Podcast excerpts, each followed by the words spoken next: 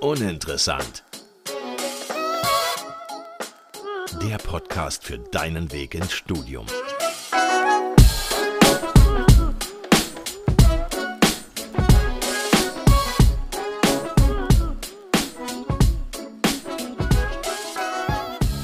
Hallo und herzlich willkommen zu einer neuen Folge von Uninteressant. Ich bin Max. Und ich bin Elias. Und anlässlich unserer zehnten Folge haben wir heute einen Special Guest zu Gast. Genau, und zwar den Christoph, Christoph Kaminski, der an der Universität in Wuppertal studiert hat und dort dann auch promoviert hat. Und Christoph hat schon während seiner Promotion an der Universität erste Erfahrungen sammeln dürfen im Profifußball, hat dann unter anderem für Schalke 04 oder auch Juventus Turin gearbeitet und ist ganz aktuell jetzt der individuelle Coach von Leon Goretzka beim FC Bayern München. Aber wie es dazu kam und vor allem auch, was vielleicht das Studium da für eine Rolle gespielt hat, wird er uns alles erzählen. Wir freuen uns riesig auf die Folge. Ähm, danke, dass du da bist, Christoph, und stell dich gerne auch einmal noch selber vor. Ja, ähm, hallo zusammen, ähm, Elias, Max, vielen Dank erstmal für die äh, Einladung. Ich freue mich wirklich sehr, dass ich äh, bei euch sein kann. Ja, wie gesagt, mein Name ist äh, Christoph. Ich äh, bin promovierter äh, Trainings- und Bewegungswissenschaftler von Haus aus Physiotherapeut. Ja, im Rahmen meiner ja, Tätigkeit als Physiotherapeut, aber auch Trainer bin ich genau diese Station durchlaufen, die du gerade genannt hast. Cool. Ja, sehr cool. Danke für diese kurze Einleitung von dir. Ähm, wir haben vielleicht, um so einen kleinen Einstieg zu machen, was vorbereitet, und zwar eine Art kleines Quick and Dirty Interview. Und wir würden dich bitten, damit sowohl wir dich noch mal ein bisschen näher kennenlernen können, als auch unsere Zuhörerinnen, ähm, einfach kurz und prägnant irgendwie in einem Wort oder einen kurzen Satz zu antworten. Ähm, und ich schieße einfach mal los am besten. Pizza oder Salat? Salat. Völlig überraschend. Entspannungsurlaub oder Erlebnisurlaub? Erlebnisurlaub. Schalke 04 oder Bayern München? Äh, schwer, aber Bayern München. okay. Wuppertal oder Essen? Ähm, Essen. Okay. Fußball oder Golf? Fußball. Fußball immer dominant oder auch noch was anderes? Nee, viele andere Sportarten auch, aber Golf zählt nicht dazu. Okay. okay. Praxis oder Startup gründen? Oh, das ist schwierig. Das ist, muss ich mich wirklich für eine Sache entscheiden? Ja, wir dachten uns schon, dass es eine, eine fiese Frage ist, weil ja bei beidem irgendwo so das Herz dran hängt, aber ja, sag vielleicht eine Richtung, wo du irgendwie im Moment gerade mehr drin bist. Okay, Startup. Ja. Okay, äh, dann eine ganz andere Richtung. WG-Party oder Club? Oh, nee, eine WG-Party. ja, zuletzt arbeiten oder studieren? Studium hört nie auf, deshalb Studium. Ja, cool. Okay, cool. Ja, äh, ich glaube, da haben wir mal einen ganz guten Eindruck von dir auch privat bekommen. Äh, danke dir für die offenen Antworten. Und äh, ja. Ja, du hast ja gerade schon das äh, Studium angesprochen. Das hast du ja in Wuppertal an der Universität absolviert. Ähm, hast dann dort ja auch promoviert, wie du vorhin schon gesagt hattest. Vielleicht kannst du einmal erzählen, ähm, ja, wie es dazu kam und vor allem dann ist natürlich spannend, wie kam es da am Anfang zu dem Schalke 04 Kontakt? Das hast du mir, hattest du mir vorab einmal erzählt. Ähm, ja, das ist äh, relativ einfach. Ein, ein guter Freund von mir, ähm, der zu dem Zeitpunkt Physiotherapeut bei äh, Schalke war, wir haben viele Gespräche geführt. Es ging immer um das Thema Verletzung, ähm, warum sind Spieler nicht gesund. Und zu dem Zeitpunkt war ich schon nach meinem Master, den ich in Österreich gemacht habe, in Wuppertal in der Bewegungswissenschaft, weil mir klar war, als Physiotherapeut bekommst du viele, viele Skills, um ja, Menschen zu helfen, Schmerzen zu reduzieren. Aber das, was definitiv fehlt in der Physiotherapie, ist dieses Verständnis für Training. Also da habe ich mich selber schon weitergebildet und habe wirklich wahnsinnig viel gelesen und äh, deswegen auch dieses Studieren oder Arbeiten, das Studieren hört nie auf. Wenn man seinen Beruf liebt, hört es nie auf. Und durch diese Gespräche habe ich die Möglichkeit bekommen, die medizinische Abteilung von Schalke 04 damals noch unter der Leitung, also äh, Management unter der Leitung von Horst Held, ähm, zu schulen. Das heißt, wir haben über das Thema Verletzungsprävention gesprochen, wir haben darüber gesprochen, okay, was passiert eigentlich bei einer Verletzung? Und äh, über diese Schulung, wo ich natürlich auch mit einem sehr mulmigen Gefühl hingegangen bin, weil ich gedacht habe, okay, was kann denn Christoph Kaminski äh, den Profis im Rahmen der medizinischen Abteilung Rehabilitation jetzt den Leuten von Schalke 04 erzählen. Das war beim Irrglaube, weil ähm, das ist auch nicht despektierlich, was ich jetzt sage, sondern es fehlt im Sport manchmal die Zeit, dass auch die, die Menschen sich dort kontinuierlich weiterentwickeln, weil Daily Business und der Wochenrhythmus im Fußball ist wirklich ganz brutal. Okay, ich mache es jetzt nicht so lang. Ich habe dann, wie gesagt, ähm, fast ein Jahr sowohl die Schulungen intern gemacht über das Thema Verletzungsprävention, wie steuere ich Training, Beispielsweise auch das Thema, dass äh, Spieler nicht zu viel auf der Behandlungsbank liegen sollen, sondern nur durch gezielte Aktivität auch Verletzungen re reduziert werden können oder das Risiko. Ja, und das scheine ich dann nicht ganz schlecht gemacht zu haben. Es gab zu dem Zeitpunkt noch Profis wie Benedikt Hövedes, äh, der vor Ort war. Ähm, mit Ralf Fährmann habe ich noch ein, ja, auch ein sehr gutes Verhältnis während der Zeit und jetzt auch danach noch. Und ähm, im Profiverein hängt auch schon viel davon ab, was die Spieler sagen. Und die Spieler hatten ja, einen ganz guten Eindruck von mir und so bin ich dann eigentlich in die Position äh, zum Reha- und Präventionstrainer gekommen. Wir haben uns damals dann äh, wirklich gemeinsam dort aufgebaut mit einem fantastischen Mannschaftsarzt, äh, Chefphysiotherapeut ähm, und wirklich eine gute Einheit. Und dann, wie das auf Schalke so, so ist, da wurde halt mal Loch, ne, da wurde richtig Gas gegeben. Und äh, am Ende des Tages muss man sagen, haben wir mit den Themen, die wir da gemeinsam, also die ich aufgebaut habe, aber am Ende des Tages geht es natürlich auch darum, machen die Leute es vor Ort mit, weil Profisport ist nicht einfach. Aber es lief gut und da muss man sagen, in dem Jahr, als wir Vizemeister geworden sind, 2018, hatten wir die gering, also die niedrigste Verletzungsstatistik ähm, der letzten Jahre auf Schalke 04. Das hatte natürlich auch was mit Domenico Tedesco zu tun, mit dem man sehr gut zusammenarbeiten konnte. Ähm, mein Schützling Leon Goretzka ähm, war ein richtiger Anführer zu der Zeit auf Schalke und ähm, ja. ja, und wenn dann so ein Teamgefüge auch, wenn das stimmt, dann kann man was erreichen. Und hier gibt's wieder Parallelen zur wirklichen Welt. Ne? Wenn ein Team gut funktioniert, ähm, dann kann man halt auch viel erreichen. Das klingt ja schon mal sehr cool, also quasi die, die beste Umgebung, die man eigentlich bekommen kann in so einem Moment. Ähm, wenn du jetzt aber nochmal zurückdenkst äh, an den Moment, wo du quasi dieses äh, Jobangebot bekommen hast, was war das für dich für ein Gefühl, diese Möglichkeit zu haben, mit solchen Profis zusammenzuarbeiten und diese Möglichkeit einfach zu haben? Also zunächst einmal war es eine schwierige Entscheidung, weil ich gerade angefangen habe, in Wuppertal zu promovieren. Das heißt, mein, mein Doktorvater war natürlich nicht so begeistert.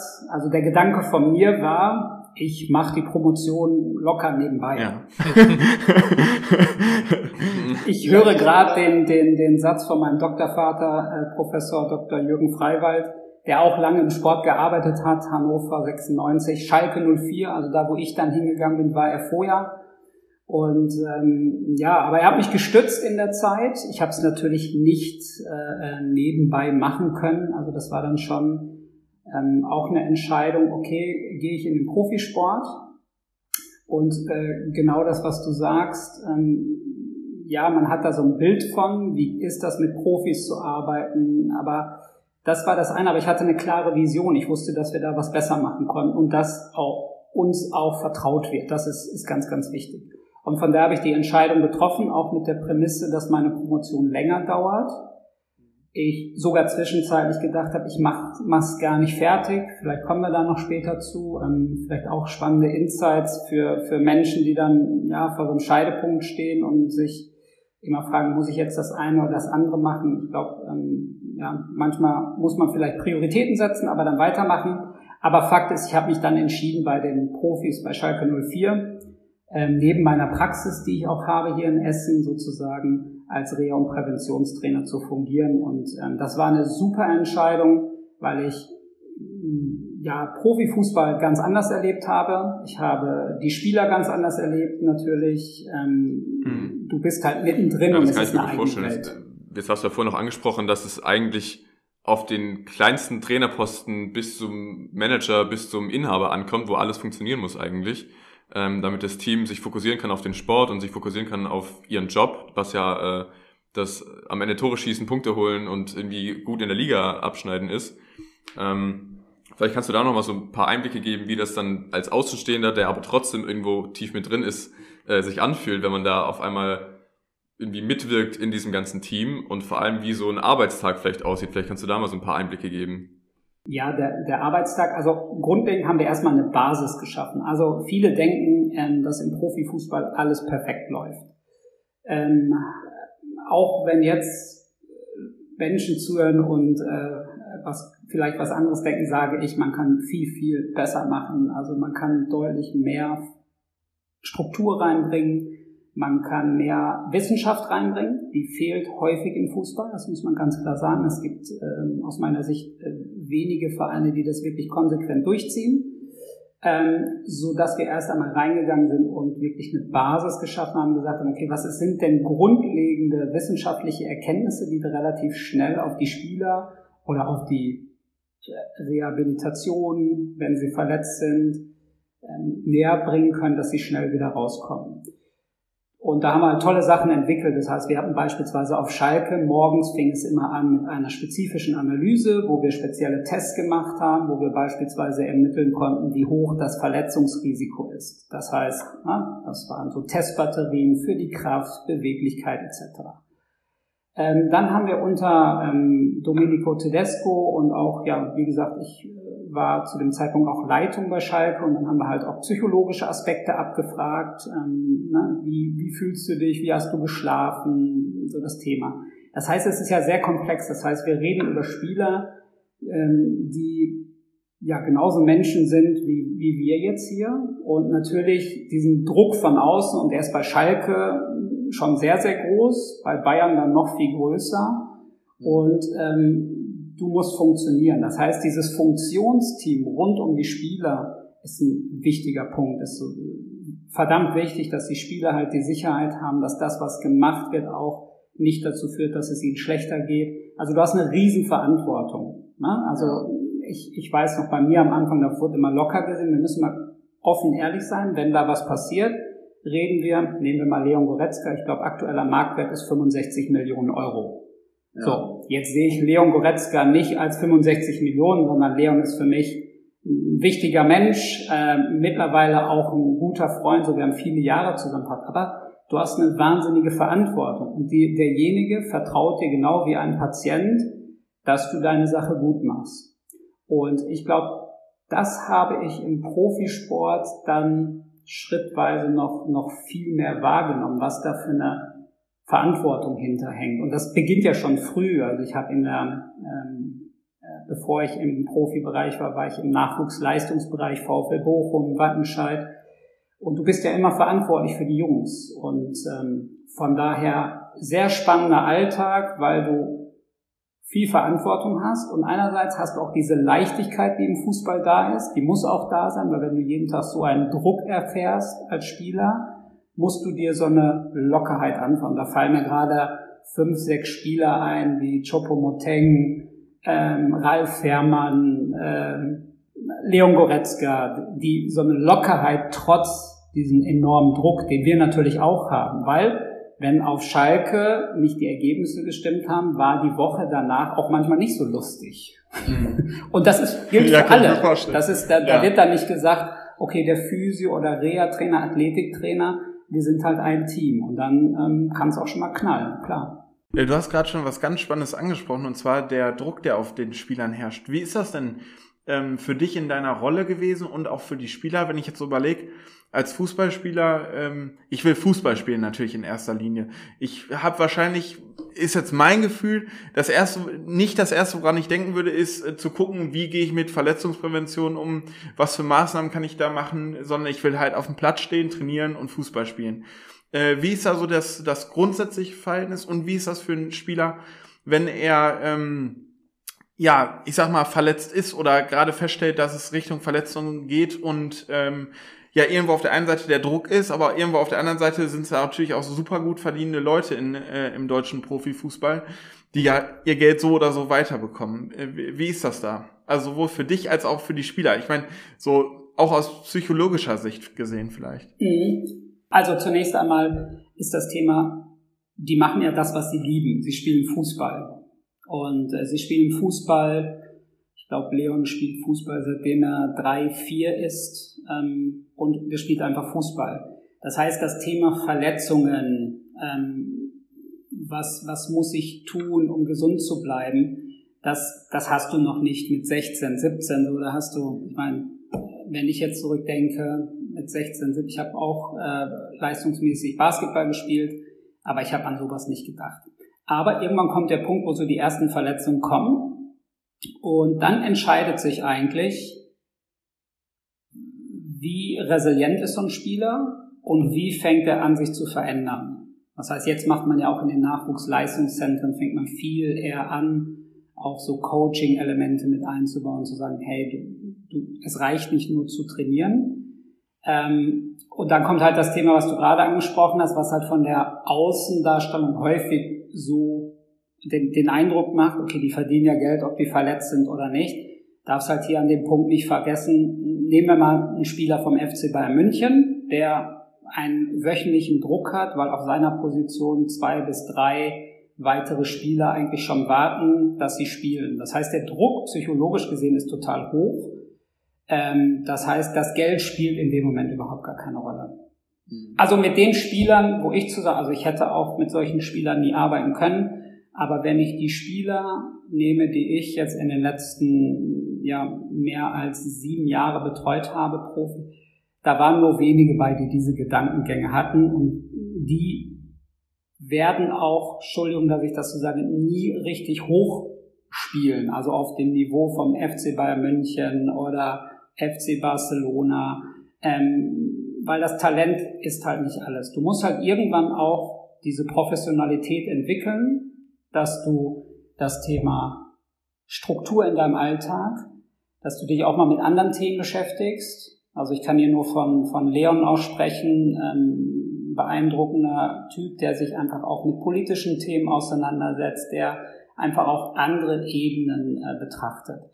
Das Thema, was was mache ich, um gesund zu bleiben? Wie ernähre ich mich? Und ja, ich war da immer sehr, sehr streng. Also ich habe da ganz klar die Themen auch angesprochen. Also ich mache auch, ich verlange immer nur das, was ich auch selber mache.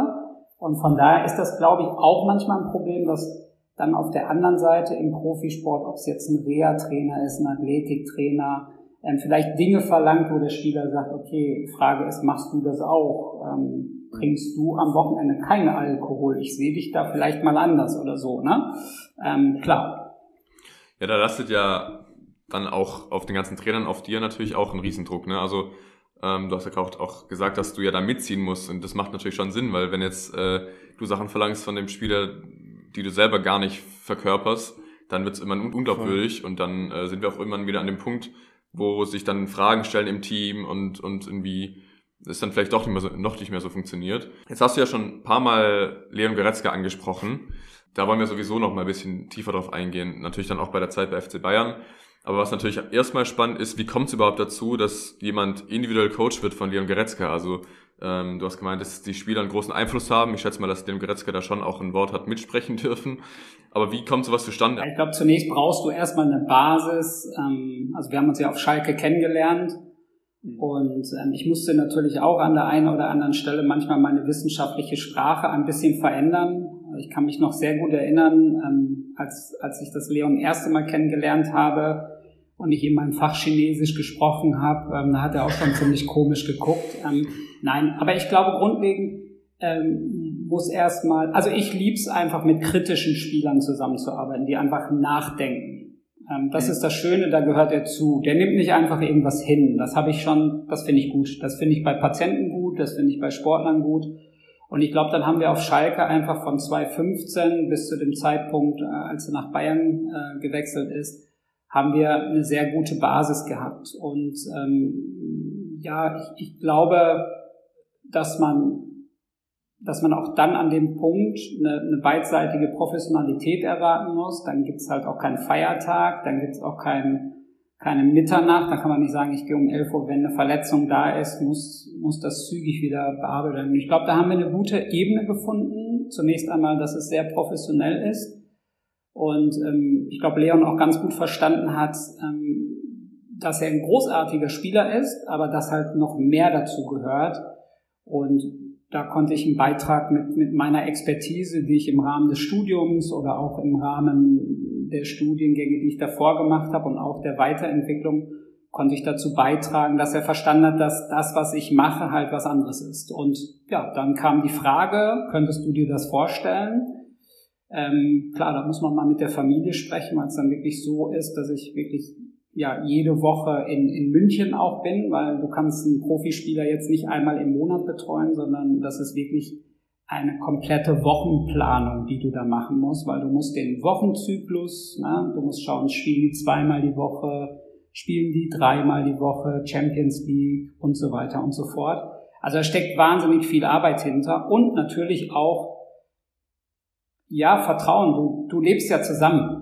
Es ist ja wirklich eine, eine sehr enge, äh, ähm, also ein sehr enges Verhältnis und ähm, Vertrauen. Und ich glaube, das, das war einfach da und dadurch hat es dann auch einfach gefunkt. Ne?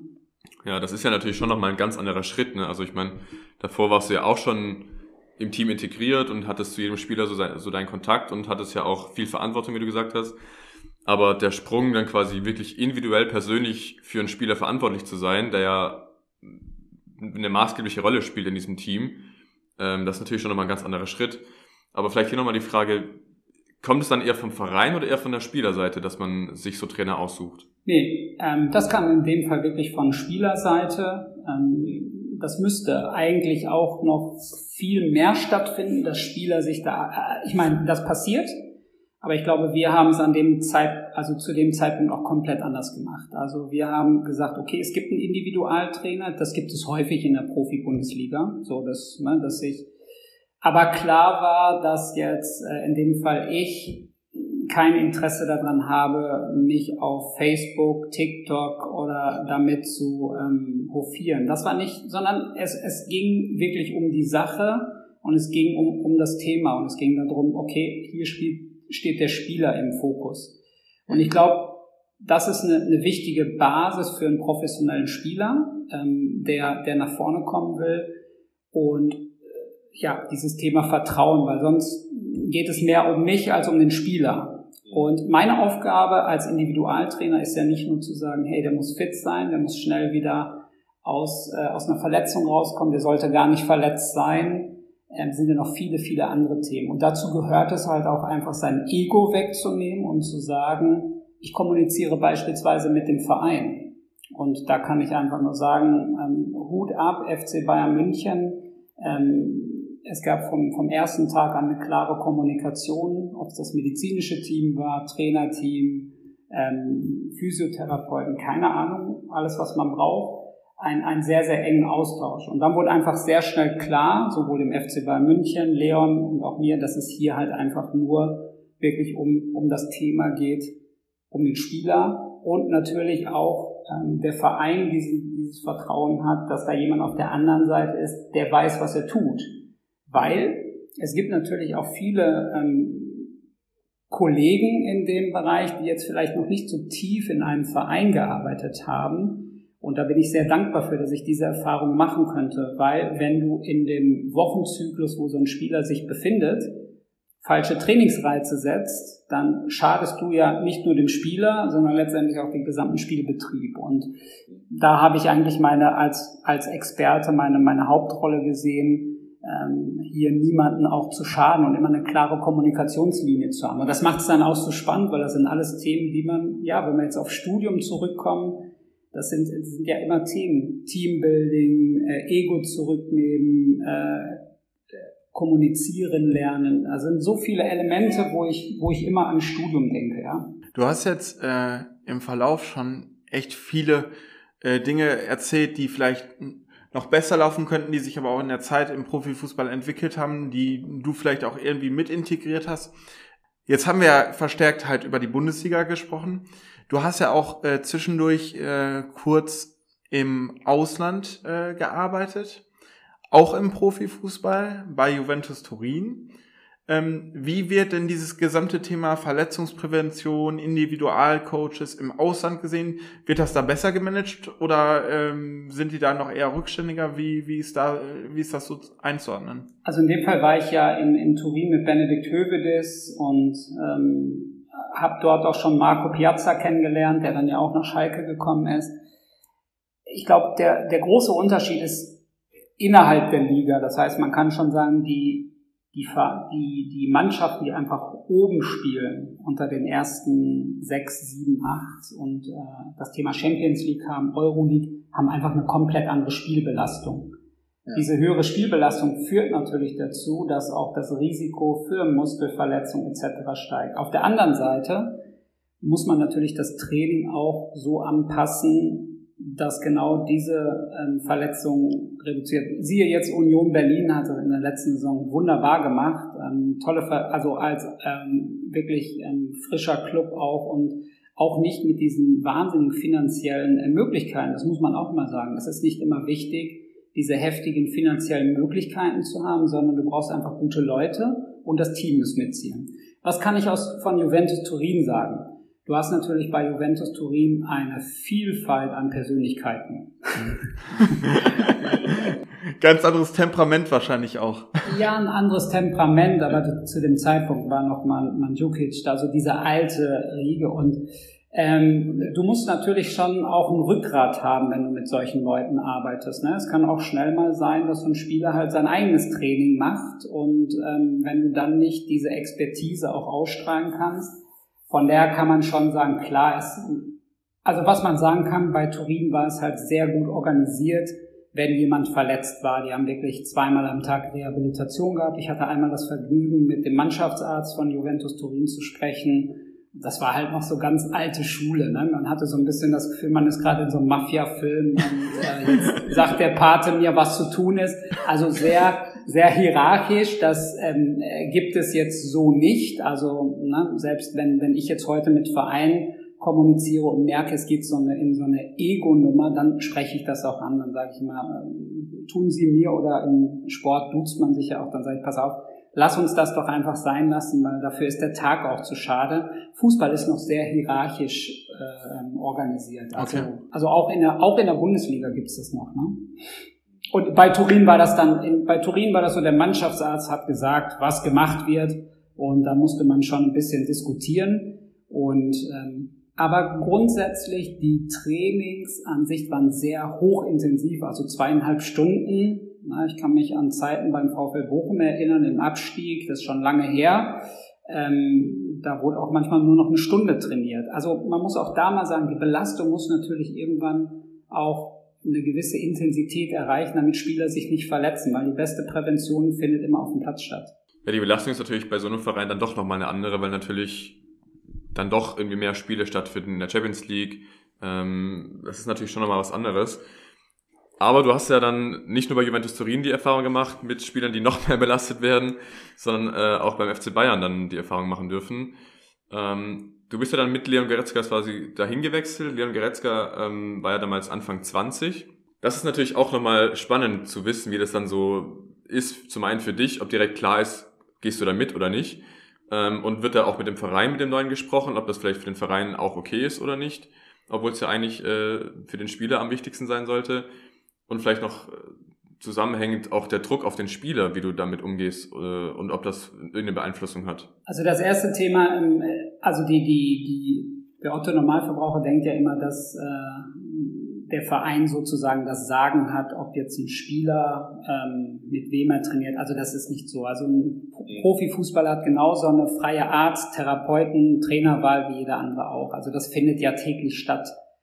Glaube, was es dann kompliziert macht, ist, wenn man als Verein, was natürlich auch verstehen kann, das Thema nicht kontrollieren kann und weiß, was findet da eigentlich statt. Ne? Und wir müssen halt einfach sagen, es ist hier Profifußball, es ist auch viel Geld im System und viele, klar, schmücken sich auch einfach mit dem Thema. Wie gesagt, das war nicht unser Anliegen, sondern wir haben halt mit dem Zeitpunkt, wo wir gemeinsam sozusagen diesen Antritt äh, in diese Individualcoaching haben wir auch gesagt, wir wollen ganz klare, offene Kommunikation ist das, was ich gerade schon mal angeschnitten hatte. Und da war der FC Bayern München einfach auch sehr offen und sehr herzlich bis heute. Ähm, ein, ein wahnsinnig guter Austausch. Also vom Mannschaftsarzt, ähm, ja, zu dem Zeitpunkt war dann auch noch Müller-Wohlfahrt da, mittlerweile wirklich ein sehr enger Vertrauter, wo man ähm, ja viele Erfahrungen und ich meine, das ist ja ein laufendes Geschichtsbuch, ein fantastischer Mann, Ähm, ja, ich glaube, man kann dann weitergehen. Äh, Peter Übelacker, die Physiotherapeuten, Holger Breuch, so ist ein fantastisches Team mit sehr viel Offenheit. Und ich glaube, die haben dann auch sehr schnell gemerkt, dass, dass das bei mir auch der Fall ist und dadurch ist diese enge Zusammenarbeit einfach,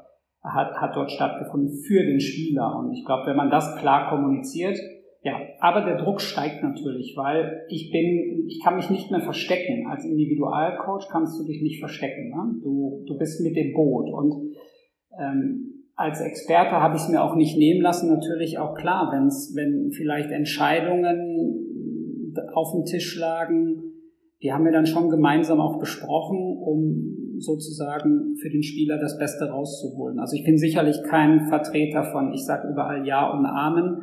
Und ich glaube, das ist auch etwas, was für einen Spieler, der ja sein Köpfchen mit einschaltet und wirklich erfolgreich Fußball spielen will, sehr, sehr wichtig. Also vertraute Personen zu haben. Ne? Äh, sehr spannend. Also ich glaube, äh, das, was du gerade angesprochen hast, grundsätzlich, dass man nicht zu allem Ja und Amen sagt, sondern immer irgendwie kritisch hinterfragt und auch seine Meinung einbringt, ist, glaube ich, sowieso, was man irgendwie für jeden Beruf oder auch für Studium mitnehmen kann. Ähm, auch wenn man vielleicht nicht immer das Wissen in dem Moment hat, äh, einfach kritisch zu hinterfragen und vielleicht auch neue Denkanstöße da mitzubringen. Ähm, aber wie war das denn für dich? Also ich sag mal so, Elias hat es gerade schon angesprochen, Leon ist, äh, Leon Goretzka ist mit 20 Jahren gewechselt. Für ihn war das ja auch äh, in dem Moment zum, man muss ja sagen, Bayern München aus, als absoluter Rekordmeister ein Riesensprung, wahrscheinlich der Verein, äh, zu dem man in Deutschland irgendwie hin möchte langfristig mal. Ähm, aber wie war das auch für dich äh, karrieretechnisch? Äh, ist das im, im Bereich der Verletzungsprävention oder Individualcoach? Äh, geht es da auch irgendwie so um Vereine, dass man da die Sprünge macht oder geht es da eher darum, welche Spieler man betreut oder auch eher um Projekte, die man begleitet? Also mir war es eigentlich immer, immer wurscht, ähm, um welchen Verein es jetzt ging. Ne? Also ich glaube, das war einfach wirklich jetzt diese, diese enge Bindung. Also es gab in dem Jahr, als ich ähm, bei Schalke aufgehört habe, ähm, man darf auch nicht vergessen, Profifußball ist schnelllebig, ne? man gerät auch schnell unter die Räder. Ähm, und äh, ja, damit muss man auch klarkommen, psychologisch gesehen für uns. Wenn, wenn Spieler verletzt sind, dann sucht man halt schnell immer Einschuldigen und ähm, da kann man auch zugehören. Ähm, das war nicht der Schritt, oh, ich bin jetzt Individualtrainer von, von Leon, sondern nein, ich wusste, okay, Leon ist ein Spieler, ähm, der verstanden hat, dass da noch viel, viel mehr geht. Und das hat mich mehr gereizt, so dieses Thema, ähm, ich wusste einfach, dass der, ich meine, wir brauchen nicht darüber reden, ähm, mega Entwicklung, super Spieler zu dem Zeitpunkt gewesen. Naja, aber ich habe hab auch für mich gedacht, okay, ähm, aber so wie es bei Schalke gelaufen ist, darf es nicht weiterlaufen, sondern da muss der nächste Schritt kommen. Und, und das zeichnet ihn dann auch einfach aus. Das zeichnet ihn aus, dass er das schon ganz klar strukturiert hat und wusste, okay, das geht auch wirklich nur mit Unterstützung neben, neben dem Platz. Und hatte ich Druck? Nein, ich hatte keinen Druck, weil ich so, weil ich weiß, was ich kann, weiß, was ich nicht kann und da auch ganz offen bin und, und, und wie gesagt, ich glaube, diese Fähigkeit auch habe, einem Spieler dieses Vertrauen zu geben, dass es mir nicht um irgendwelche ähm, persönlichen Dinge geht. Ne? Also man kann sich viele Vorteile verschaffen im Profifußball, wenn man mitläuft, aber das habe ich nie gemacht. Also ich denke, so wie, so wie du gesagt hast, also da liegt ja auf jeden Fall der Spieler im Fokus. Also ähm, ich denke, ich kann mir nicht vorstellen, dass man äh, erfolgreich ist in dem Bereich, in dem du arbeitest, wenn man als Ziel setzt, ich will bei dem größten Verein spielen, äh, den es gibt sondern ich schätze mal, so wie du gesagt hast, da liegt irgendwie das Vertrauen ist ja viel, viel wichtiger und auch die Bindung zwischen Coach und Spieler ist ja dann, hat ja einen viel höheren Stellenwert, ähm, als zu sagen, ja, ich wechsle jetzt zum FC Bayern und ich bin jetzt ein viel krasserer Typ, sondern ich schätze mal, da spielt dann wirklich einfach ähm, das Verhältnis zwischen Spieler und Trainer, wie gesagt, eine große Rolle. Und der Druck, klar, den nimmst du dann auch wahr. Ich schätze mal, dass das für dich natürlich schon, du nimmst ja das große Ganze wahr ähm, dass sich für dich dann schon auch Sachen ändern, wenn du auf einmal in, in einem viel größeren Verein irgendwie auch nochmal mehr Verantwortung trägst, ähm, weil natürlich auch die Spiele andere sind. Ne? Also die Spiele, die, die dein Spieler, den du betreust, dann absolviert, sind ja einfach doch nochmal wichtigere Spiele, auch nochmal irgendwie höher gestellte Spiele, ähm, national und international. Aber es gibt ja dann nicht nur den öffentlichen Druck, den äh, wir auch schon angesprochen haben, sondern generell den physischen Druck, der nochmal stärker wird. Ja, also den, den kannst du auch nicht, also nur mal ein Gefühl zu haben, ähm, auch wenn du im Urlaub bist und das Telefon klingelt, ähm, dann bist du da. Ne? Also du kannst jetzt nicht ja. sagen, also die letzten zwei Jahre bin ich immer nach Österreich gefahren und während des Wanderurlaubs ähm, bin ich dann doch auch nochmal kurz abends nach München gefahren, weil dann Champions League Spiel anfangen. Also ich glaube, diese Verantwortung muss ein bewusst sein. Ähm, das ist ähnlich wie im beruflichen Alltag.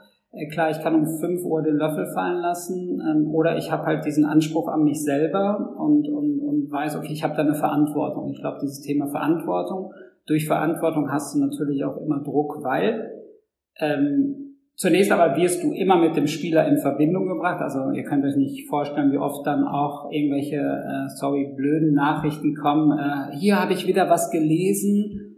Ähm, weißt du schon Bescheid, dass der Leon verletzt? Sag ich, nee. Also ähm, ne, dann muss man ja auch noch vorsichtig sein, was in der Zeitung steht. Aber es ist schon sehr ähm, spektakulär. Natürlich, du hast Druck, du hast innerlichen Druck, aber du musst halt auch lernen, sozusagen in, in, in deiner Welt mit dem Spieler zu bleiben und einfach auch nicht so viel äh, an dich ranzulassen und konzentriert weiterzuarbeiten. Aber natürlich sitzt du vor dem Fernseher, wenn der Spieler sich verletzt oder, oder wenn es dann knapp ist ähm, vor so einem Spiel und du denkst, okay, du triffst ja die Entscheidung auch für den Spieler. Du sagst ja auch, ähm, ich empfehle dir jetzt nicht zu spielen, mhm. weil, oder ich empfehle dir zu spielen, weil. Na?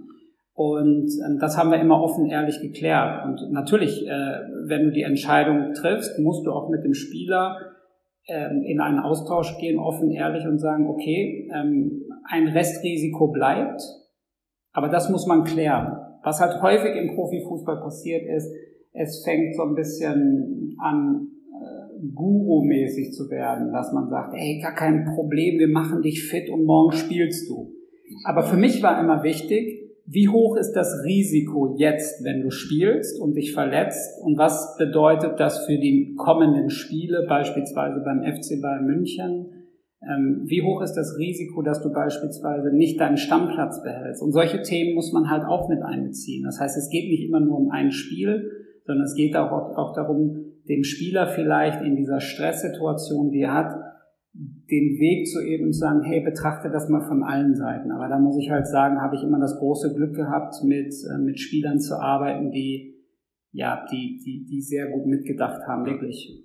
Ja, sehr cool. Ähm, du hast jetzt über den ganzen Verlauf schon sehr viel darüber erzählt, dass du vieles im Studium gelernt hast, aber auch sehr viel darüber ich sag mal, klar, durch deine Zeit und die Arbeit hast du auch sehr viel gelernt, aber auch durch eigene Fortbildung. Was würdest du denn ähm, jetzt so rückblickend sagen, äh, sagen, wie viel Theorie aus dem Studium hast du wirklich on the job äh, mitnehmen äh, müssen und kannst du anwenden? Ja, zunächst muss man einmal sagen, ich hatte jetzt nicht das große Glück, dass ich einfach nur hauptberuflich studieren konnte. Das heißt, ähm, ähm, der Grund, warum ich mich überhaupt erstmal selbstständig gemacht habe, war, dass ich studieren konnte, weil ähm, ich, wie gesagt, finanziell nicht so gut ausgestattet war. Und äh, dann, wenn ich heute noch gefragt werde, warum ähm, hast du dich selbstständig gemacht, sage ich immer, damit ich mein Studium bezahlen konnte. Das heißt, ich habe an der Privatuni meinen mein, mein Abschluss gemacht und weil das gar nicht anders möglich gewesen wäre. In der Physiotherapie war es damals noch ein bisschen, bisschen schwierig. Und dann sage ich aber für mich heute, dass es ein großes Glück war, weil ich konnte immer direkt zurück in die Praxis gehen. Das heißt, ich hatte sofort diesen, diesen Link und habe halt auch gemerkt, durch dieses ständige ja, in Kontakt treten mit Dozenten, dann habe ich natürlich viele Menschen geprägt. Also ähm, hinterher dann natürlich klar im Wuppertal mein Doktorvater, aber auch das ganze Team, was da war, diesen Austausch zu haben und direkt in die Praxis zu gehen ähm, der war natürlich, natürlich immer äh, großartig. Ne? Gab es für dich denn, stand für dich schon immer klar, irgendwie feste, du möchtest mal den Weg in den Profifußball gehen? Oder gab es da vielleicht vor dem Studium oder auch während des Studiums, du schüttelst schon den Kopf, jetzt bin ich gespannt, was es da äh, früher für Ideen gab? Und, und vielleicht auch, was dazu geführt hat, dass du in den Profifußball gerutscht bist? Ja, das kann ich dir sagen. Das kann ich dir sagen. Also zunächst einmal mochte ich Fußball überhaupt nicht, weil ich habe Basketball gespielt. Ja, ähm, okay. Und ich, ich habe äh, in, Dortmund Basketball gespielt und da war natürlich das Thema Borussia Dortmund äh, immer. Ähm, das heißt, die Basketballer haben sich immer geärgert, dass sie eigentlich ähm, ja nicht wie die Fußballspieler im Jugendbereich schon mit dem Bus zum Training gebracht werden oder vielleicht auch schon Geld bekommen oder Physiotherapeuten haben. Deswegen waren wir nicht so glücklich mit dem Fußball. Ähm, ich habe aber klar natürlich auch als Dortmunder Jung stand ich auch im Stadion, habe mir auch Spiele dort angeguckt, aber ähm, es war jetzt nicht so, dass mein, mein Herz dafür gebrannt hat, aber dann halt in, in der Ausbildung, auch im Studium gab es halt die Möglichkeit, ähm, im Sport zu arbeiten. Mein damaliger Chef hat dann gesagt, ähm, Chris, hast du nicht Bock da eine Jugendmannschaft zu betreuen? Und zu dem Zeitpunkt habe ich gedacht, ja gut, ähm, komm, für die Vita ähm, kann das jetzt auch nicht schlecht sein, aber ich habe dann tatsächlich auch eine, eine große Liebe dazu entwickelt. Also damals noch unter Klaus Stallmann bei SG Wattenscheid, das war wirklich ein großer Förderer, ein toller Mann auch, der viel für den Verein gemacht hat. Und ich glaube, da habe ich so, so das erste Mal auch gemerkt, was es so bedeutet, in so einem Verein zu sein, mit Leidenschaft und, und, ähm, und diese Leidenschaft hat mich einfach auch dann dazu bewegt, diese ganzen Studiengänge berufsbegleitend zu machen und auch eine externe Promotion in Wuppertal weiterzuführen, weil das machst du nicht, wenn du das Ding nicht gerne machst. Mhm. Und äh, deswegen kann man hier an der Stelle auch nur sagen, es war klar nicht immer einfach, aber ähm, ich habe wirklich durch den Sport, durch das Studium und durch die Liebe zum, zum Beruf einfach ähm, ja, mache heute was, was ich, was ich gerne mache. Und äh, wohl bemerkt, es ist nicht immer schön, ne? aber ähm, es gibt, gibt auch Tage, wo, wo es anstrengend ist, klar. Ja, mhm. äh, das ist genauso ein Punkt, den hatten wir vorhin relativ am Anfang schon. Da hattest du über deine Promotion gesprochen, wo du quasi den, den Sprung in den Profifußball geschafft hast, wo so ein bisschen in Frage stand, ähm, ja, halte ich jetzt durch oder lasse ich es vielleicht doch auch sein? Also was hat dich dazu bewegt, ähm, das durchzuziehen quasi?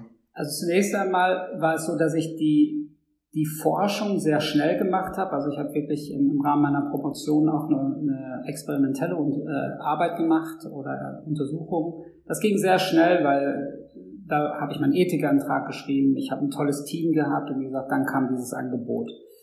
Ja, und ich glaube, dann habe ich es komplett unter, habe ich es komplett unterschätzt. Ne? Also ich habe ähm, unterschätzt, was es heißt, ähm, Doktorand zu sein. So. Aber da, wie gesagt, kann man meinem Doktorvater sehr, sehr dankbar sein. Der hat mir das dann doch häufig auch sehr straight gesagt, ähm, wo ich sehr dankbar für bin. Und dann, wie gesagt, war im Rahmen der Arbeit bei Schalke, habe ich irgendwann den Punkt gehabt und habe gedacht, okay, für was brauchst du das eigentlich noch? So. Ähm, aber da kam, da kam dann, wie gesagt, meine Partnerin mit ins Spiel, die gesagt hat, Entschuldigung, ähm, du, das hat uns so viel Zeit gekostet hier. Wir haben dich so wenig privat gesehen, als du die Untersuchung gemacht hast, an der Uni warst. Dieses Ding machst du fertig, hat sie gesagt. Also gab es den privaten Druck. ja, privaten Druck. Und dann kam aber ein ganz spannendes Thema. Ähm, ich kann mich da noch sehr gut dran erinnern. Ich wurde äh, an der Nasenscheidewand operiert und habe gedacht, jetzt bist du zwei Wochen zu Hause. Und, und dann saß ich da und habe halt gedacht, Mensch, äh, es ist wirklich so, ähm, klar, es ist Arbeit, aber es kam auch wieder dieser Punkt, okay, Komfortzone verlassen. Ne? Also ich wusste, wenn ich das mache, muss ich den nächsten Schritt machen. Und jetzt kann ich sagen, okay, ich mache locker, ich bin im Profisport tätig, ich habe schon mein eigenes Unternehmen, wir haben zu dem Zeitpunkt auch schon ein Startup gegründet, musst du das machen, ja? Und was mich dann gestört hat, war dieser kurzfristige arrogante Gedanke. Und der hat mich eigentlich dazu angetrieben zu sagen, da gehst du jetzt nochmal durch und ähm, das war eine super harte Zeit, weil wie gesagt, ähm, ich ähm, musste arbeiten. Ähm, ich hatte nicht die Möglichkeit, also es waren wirklich sehr, sehr harte Monate. Aber dieses Gefühl danach, in der Disputation mit seinen Freunden zu feiern und das kann dir keiner nehmen. Und das macht dich, macht, bringt dich dann im Leben wieder einen Schritt weiter und das Schöne ist halt, du hast auch die Möglichkeit, andere Leute voranzutreiben. Ne? Also auch das Thema Komfortzone verlassen. Ähm, ja, es gibt einfach Phasen, die nicht gut laufen und, und, und da muss man auch mal durch. Ja? Und äh, von daher, ja, ist das so ein, so ein Mix aus ähm, ja, meiner, meiner, meiner Frau sozusagen, jetzt Frau, ähm, dass, dass sie mich nochmal aufgeweckt hat, das braucht man ja manchmal auch. Und dann, wie gesagt, dieses Ego rausnehmen. Und ich kann euch auch echt sagen, so als Unternehmer und hey, du bist ja der Trainer von Leon Goretzka und ähm, aber dann bist du Doktorand und mein Doktorvater hat das nicht interessiert. Ja, wenn ich äh, was, Entschuldigung, nicht gut geschrieben hat, dann hat er das ganz klar dahingeschrieben und das konnte dann manchmal auch schon zerstörend sein, weil du denkst, so eine ganze Seite ist einfach nur rot mit Kommentaren. und du sitzt zu Hause und denkst, okay, ähm, bin ich überhaupt in der Lage, das zu machen? Ähm, aber am Ende des Tages muss man vielleicht, wenn ich jetzt so einen kleinen so eine Empfehlung geben kann, alle, die studieren. Und ich glaube, dass diese Kritik einfach wahnsinnig hilft, um sich weiterzuentwickeln. Und ähm, das hat es auch. Und auch wenn es zermürbend manchmal war, ich habe natürlich auch manchmal nach den Gesprächen den Hörer aufgelegt und habe geflucht. Ähm, aber mein Doktorvater hat einfach auch was Schönes gesagt, hat gesagt, ähm, ich werde das so lange machen, bis du das gut machst. Und wenn ich dann nichts mehr sage, dann ist es auch wirklich gut. Und ich glaube, das ist so eine faire Sache, wo, ich, wo man im Nachgang sagen kann, damit kann man umgehen. Und es soll auch nicht immer alles leicht sein.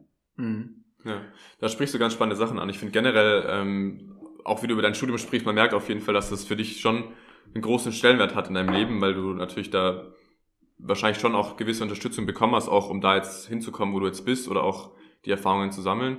Ähm, jetzt hast du ja in Wuppertal studiert. Vielleicht da nochmal äh, für alle, die sich auch überlegen, nach Wuppertal zu ziehen. Was hat Wuppertal zu bieten, wenn man äh, sich überlegt, irgendwie Studierender zu werden in Wuppertal? Ja, vielleicht bin ich da ein bisschen konservativ. Für mich war es wirklich einmal ähm, mein Doktorvater, weil ich einfach wusste, was er in der Vergangenheit gemacht hat. Das heißt, für mich war es nicht so entscheidend, wie es heute auch manchmal der Fall ist, gehe ich jetzt in die Schweiz, weil die Schweiz so schön ist. Nein, sondern ich habe schon so ein bisschen fachspezifisch geguckt. Also ich wusste, dass es in Wuppertal dass es eine super Bewegungswissenschaft ist und ich wusste das rund um das Team. Also ähm, damals war noch ein sehr guter Freund da, der mittlerweile Professor in Leipzig ist.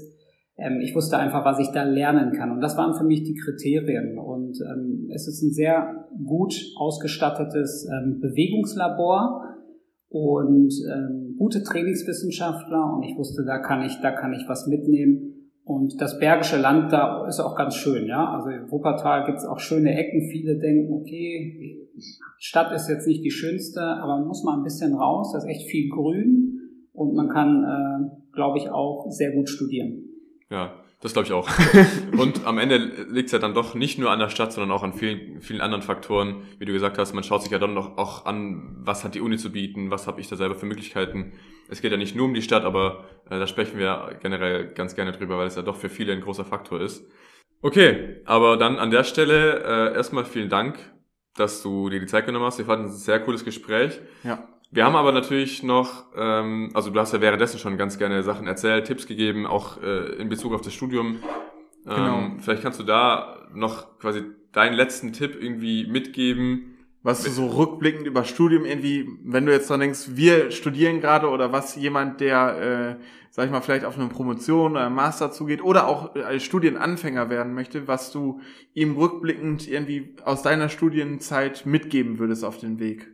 Ich glaube zunächst einmal eine gewisse Offenheit zu entwickeln fürs Studium und nicht diesen, ja, was ich doch auch manchmal jetzt bei den Studenten erlebe, also ich bin jetzt auch noch in der Lehre tätig, dass das halt immer alles nice sein muss und alles muss ähm, äh, easy und wenn, wie gesagt, ich glaube, dass ein Studium, also ein, Professor hat mal zu mir im, im Bachelorstudiengang hat gesagt, Studium ist Suchen. Und ich habe diesen Satz, ja, weiß ich, ein paar Jahre gar nicht verstanden. Aber naja, aber er hatte recht. Es geht auch so ein bisschen darum, sich von, von Semester zu Semester, auch Semester zu Semester weiterzuentwickeln. Und das nicht nur mit den Professoren oder äh, Lehrtätigen, sondern auch mit den Studenten. Das heißt, meine große Bitte ist wieder, das Studium auch als Kommunikationsaustausch zu verstehen. Also ich gebe hier so eine kleine Anekdote. Ähm, als ich in Österreich beispielsweise studiert habe, da haben wir oft den Vorwurf bekommen, dass wir nur im Heurigen sind und Wein trinken. Aber eigentlich haben wir den ganzen Abend über Studium, über Lehrinhalte gesprochen und haben uns so gegenseitig entwickelt.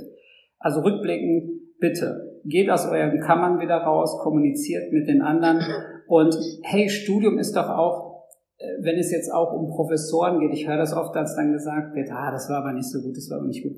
Ich glaube tatsächlich, man kann aus jeder Vorlesung etwas mitnehmen, was einen weiterbringt oder mir dazu verhilft, was ich vielleicht nicht machen will. Oder wo ich sage, okay, da lerne ich vielleicht, ähm, wie ich es besser machen kann. Keine Ahnung, aber ich finde diese, diese, diese schnelle Kritik, einseitige Kritikfähigkeit, die ist manchmal zu schnell. Und andersrum ähm, glaube ich, dass das Studium einfach ähm, ja, im Rahmen von Kritikfähigkeit äh, wieder ein bisschen weiter nach vorne gehen muss und, und auch von der anderen Seite mehr Kritik kommen muss, weil nur Kritik hilft letztendlich auch weiterzukommen und, und um, um so ein Gefühl zu entwickeln. Es muss auch mal wehtun, man muss auch mal hinfallen und man muss wieder aufstehen und dann geht man auch weiter. Ja, auch ich weiß noch mein, meine Statistikklausur, die ich mal verballert habe, das war für mich das Allerschlimmste. Ja, ich weiß nicht, ich habe gefühlt eine Woche nicht geschlafen, ähm, aber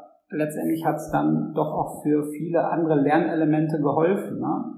und äh, vielleicht sich doch dann nochmal ein bisschen intensiver mit dem Thema auseinanderzusetzen. Ja, ja. ja also wie also gesagt, Offenheit. Offenheit ist ein großes Thema. Studium nicht als, hey, Bulimie lernen, sorry, dass ich das so sage, sondern bring es in deinen Alltag rein, kommuniziere mit den anderen Studenten, versuch die Stadt kennenzulernen und, und ähm, ja, wie gesagt, studier nicht einfach nur etwas, weil, weil du gerade denkst, das ist was Cooles. Ich glaube, das funktioniert nicht. Mhm. Ja. Sehr spannende und inspirierende Worte. Ich glaube, da finden sich auch einige, die schon am Studieren sind, oder ich zumindest finde mich in einigen Dingen da auf jeden Fall wieder. Ich weiß jetzt nicht, wie es dir geht, aber ich glaube auch, ne? Ja, auf jeden Fall. Also auch wie du gesagt hast, offen sein und vielleicht manchmal auch das Scheitern nutzen, um irgendwie daraus zu lernen und das beim nächsten Versuch besser zu machen und nochmal besser zu werden und ähm, ja, und vielleicht so daraus zu lernen. Also wirklich sehr, sehr cool. Ähm, nochmal, dass wir das mit dir machen durften. Ähm, es war eine richtig coole Aufnahme. Wir haben wirklich sehr, sehr spannende Sachen gehört von dir. Auch ähm, danke für die äh, richtig offenen Einblicke. Alles, was du uns jetzt erzählt hast, das ist nicht selbstverständlich. Vielen, vielen Dank. Ich glaube, äh, wir hatten richtig äh, viel Spaß mit dir. Ich glaube, unsere Zuhörerinnen können sich da echt viel mitnehmen. Und ähm, ja, dickes, dickes Dankeschön an dich. Ja, vielen Dank. Vielen Dank. Das war echt super. Okay, dann an der Stelle würde ich sagen, ähm, ihr könnt gerne auch wieder reinhören, wenn äh, die nächste Folge kommt. Und ja, bis zum nächsten Mal. Ciao. Ciao.